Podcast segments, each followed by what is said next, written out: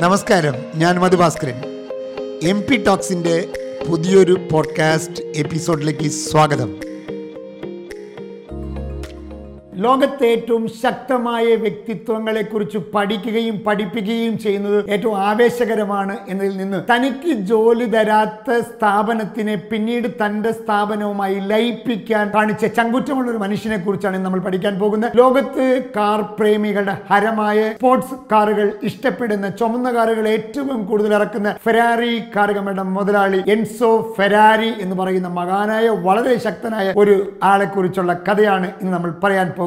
Enzo Ferrari എന്ന് പറയുന്ന ആ മനുഷ്യനെ നമുക്ക് ഒന്ന് പരിചയപ്പെടുത്താം. ആയിരത്തി എണ്ണൂറ്റി തൊണ്ണൂറ്റി എട്ട് ഫെബ്രുവരി പതിനെട്ടാം തീയതി ഇറ്റലിയിലാണ് ഈ മനുഷ്യന്റെ ജനനം. വളരെ മഞ്ഞുവീഴ്ച ഉണ്ടായിരുന്നത് കൊണ്ട് ഫെബ്രുവരി ഇരുപതാം തീയതി രണ്ട് ദിവസങ്ങൾക്ക് ശേഷമാണ് ആ ജനനം രജിസ്റ്റർ ചെയ്യപ്പെടുന്നത്. അതുകൊണ്ട് ഫോർമൽ രേഖകളിൽ അദ്ദേഹം ജനിച്ചത് ഫെബ്രുവരി ഇരുപത് എന്നാണ് രേഖപ്പെടുത്തപ്പെട്ടിരിക്കുന്നത്. വലിയ വിദ്യാഭ്യാസം ഒന്നുമില്ലാത്ത ഈ മനുഷ്യൻ പത്താമത്തെ വയസ്സിൽ കാർ റേസ് കാണുന്നു. കാർ റേസിനോട് ഹരം തോന്നുന്നു. ജീവിതത്തിൽ പിന്നീട് റേസ് റേസുമായി ബന്ധപ്പെട്ട ജീവിതം നയിക്കണമെന്ന് അദ്ദേഹം ആഗ്രഹിക്കുന്നു. പതിനെട്ടാമത്തെ വയസ്സിൽ ഇദ്ദേഹത്തിന്റെ സഹോദരനും അച്ഛനും ഇറ്റലി ഉണ്ടായ ഫ്ലൂ എന്ന പനി കാരണം മരിക്കുന്നു. ആ അവരുടെ മരണശേഷം ഇരുപതാമത്തെ വയസ്സിൽ ഇദ്ദേഹം കഷ്ടപ്പാടുകളുടെ വളർന്ന ഈ മനുഷ്യൻ ഇരുപതാമത്തെ വയസ്സിൽ റേസ് കാർ ഡ്രൈവറായി മാറുന്നു. ഇങ്ങനെ ഈ ഡ്രൈവറായി വർക്ക് ചെയ്തുകൊണ്ടിരിക്കുന്ന സമയത്താണ് ഫിയറ്റ് കാർ കമ്പനിയുടെ വാതിലുകൾ മുട്ടി ഈ മനുഷ്യൻ തനിക്ക് ജോലി തരണമെന്ന് അപേക്ഷിക്കുന്നു. പക്ഷേ ഫിയറ്റ് ഈ മനുഷ്യനെ അന്ന് റിജക്ട് ചെയ്യാണ് നിരസിക്കുകയാണ് ചെയ്തത്. അദ്ദേഹത്തിന് അവിടെ ജോലി കിട്ടില്ല എന്നാണ് ചരിത്രം. പക്ഷേ ഇതിന് പിന്നിൽ പിന്നീട് ഒരു സംഭവം നടന്നത് പിന്നീട് ഞാൻ പറയാം. ഇങ്ങനെ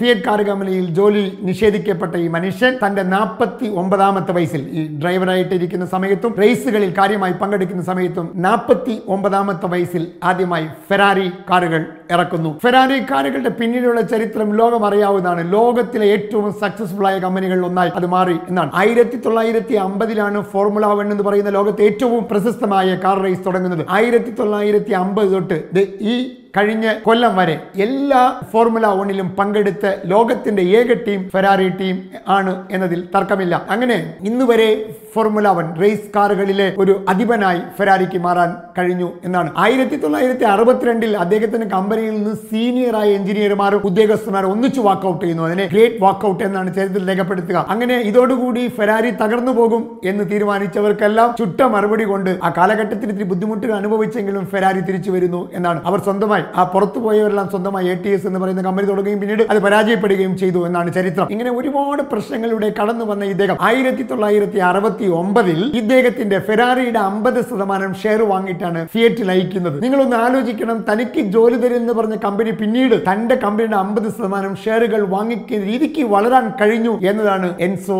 ഫെരാരിയുടെ മഹത്വം എന്നതാണ് ലോകം അറിയാൻ ആയിരത്തി തൊള്ളായിരത്തി എൺപത്തി എട്ട് ഓഗസ്റ്റ് മാസം പതിനാലാം തീയതിയാണ് ഈ ഇദ്ദേഹത്തിന് മരണം സംഭവിക്കുന്നത്. തന്റെ തൊണ്ണൂറാമത്തെ വയസ്സിലാണ് ഈ മനുഷ്യൻ മരിക്കുന്നത് ഓഗസ്റ്റ് പതിനാലിന്. പക്ഷേ ആ മരണം പുറത്തറിയുന്നത് ഓഗസ്റ്റ് പതിനാറിനാണ്. കാരണം താൻ ജനിച്ചത് രണ്ട് ദിവസം കഴിഞ്ഞാണ് ഈ ലോകം അറിഞ്ഞത് എന്നതുകൊണ്ട് താൻ മരിച്ചതിന് ശേഷം രണ്ട് ദിവസം കഴിഞ്ഞേ അറിയാവൂ എന്ന് മരണത്തിന് മുമ്പേ അയാൾ പറഞ്ഞിരുന്നു എന്നാണ് എൻസോ ഫെരാരിനെ കുറിച്ച് പറയാം. എൻസോ ഫെരാരി ഒരു കാര്യം തീരുമാനിച്ചാൽ ശക്തമായി നടപ്പാക്കുന്ന ഒരു വ്യക്തിത്വമായിരുന്നു എന്ന് അദ്ദേഹത്തിന്റെ ജീവചരിത്രം പഠിച്ചാൽ നമുക്ക് മനസ്സിലാകും. ആയിരത്തി തൊള്ളായിരത്തി അമ്പത്തി ആറിൽ ആൽഫ്രെഡോ ഡിനോ എന്ന് പറയുന്ന തന്റെ ഇരുപത്തിനാല് വയസ്സുള്ള മകൻ പെട്ടെന്ന് മരിച്ചു പോകുന്നു. അന്ന് ആദ്യമായി എൻസോ ഫെരാരി കരയുന്നു. തന്റെ കരച്ചിൽ കണ്ട ഒരു കൂടെയുള്ള ഫ്രണ്ട് ചോദിക്കുന്നു എൻസോ ഫെരാരി നീ കരയുന്നുവോ? എന്ന് ചോദിക്കുമ്പോൾ അയാളുടെ കണ്ണിലായിരുന്ന കണ്ണട എടുത്ത് തന്റെ കണ്ണിലേക്ക് കറുത്ത കണ്ണട എടുത്ത് തന്റെ കണ്ണിലേക്ക് കയറ്റി വെക്കുന്ന എൻസോ ഫെരാരി മരിക്കുന്നവരെ പിന്നീട് അദ്ദേഹത്തിന്റെ കണ്ണിൽ ലോകം കണ്ടിട്ടില്ല. എപ്പോഴും കറുത്ത കണ്ണട വെച്ച് നടക്കുന്ന എൻസോ ഫെരാരിയെ നമുക്ക് കാണാം. ജീവിതത്തിൽ അത്രയും നിശ്ചയരാഷ്ട്യമുള്ള ഒരു മനുഷ്യനായിരുന്നു എന്നാണ്. തന്റെ മകൻ മകന്റെ മരണശേഷം കുറെ കൊല്ലങ്ങൾ ദിവസവും മകന്റെ മരണകുടീരം കാണാൻ പോകുമായിരുന്നു എന്നാണ്. ഇത്രയും ശക്തനായ ഒരു വ്യക്തിത്വമായിരുന്നു എൻസോ ഫെരാരി.